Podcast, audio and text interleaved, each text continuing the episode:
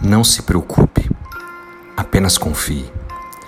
Da série Uma Vida com Propósitos, do pastor Rick Warren, a palavra de Deus nos diz no livro de Filipenses, capítulo 4, versículos 6 e 7.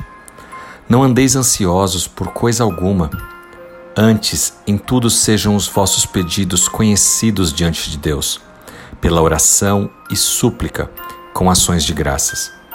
E a paz de Deus, que excede todo o entendimento, guardará os vossos corações e os vossos pensamentos em Cristo Jesus. Não andeis ansiosos, não se preocupe. Pode ser talvez o mandamento mais difícil de se cumprir na Bíblia. Cada um de nós certamente já quebrou esse mandamento várias vezes, porque é da natureza humana nos preocupar, termos essa ansiedade.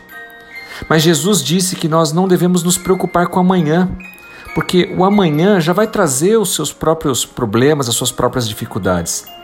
Cada dia tem as suas situações e nós devemos viver um dia de cada vez. A razão pela qual nós criamos todo um conflito no dia de hoje é porque gastamos parte do nosso tempo, parte da nossa energia emocional lamentando o passado ou então se preocupando com o futuro. Mas essa preocupação não vai resolver nada. Não vale a pena. Não pode mudar o passado, nem tampouco controlar o futuro. A preocupação só pode te deixar infeliz hoje. Cada momento da sua vida que você passa preocupado é desperdiçado. A preocupação é se concentrar em seus medos ao invés de confiar em Deus. É como se fosse um ateísmo na prática. Quando você se preocupa, você está agindo como um órfão, alguém que não tem um pai e uma mãe, você está agindo como se não tivesse o Pai Celestial, que prometeu cuidar das suas necessidades. Você está pensando que depende de você para resolver tudo. Isso não é verdade. Isso não está na Bíblia. Está, sabe aonde? Nos livros de autoajuda, que diz que você tem que fazer por onde, só depende de você. Mas Deus não disse que dependeria somente de nós.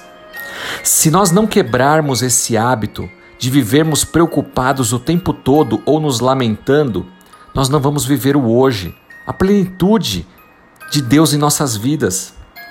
A Bíblia diz no livro de Romanos, capítulo 8, versículo 6: Se o pensamento das pessoas é controlado pelo eu pecador, então há morte. Mas se o pensamento é controlado pelo espírito, então há vida e há paz. Você tem que escolher no que você vai focar.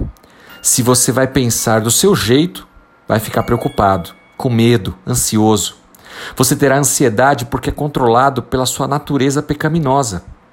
Quando você está focado em Deus e permite que o Espírito Santo fale ao seu coração, você passa a relevar.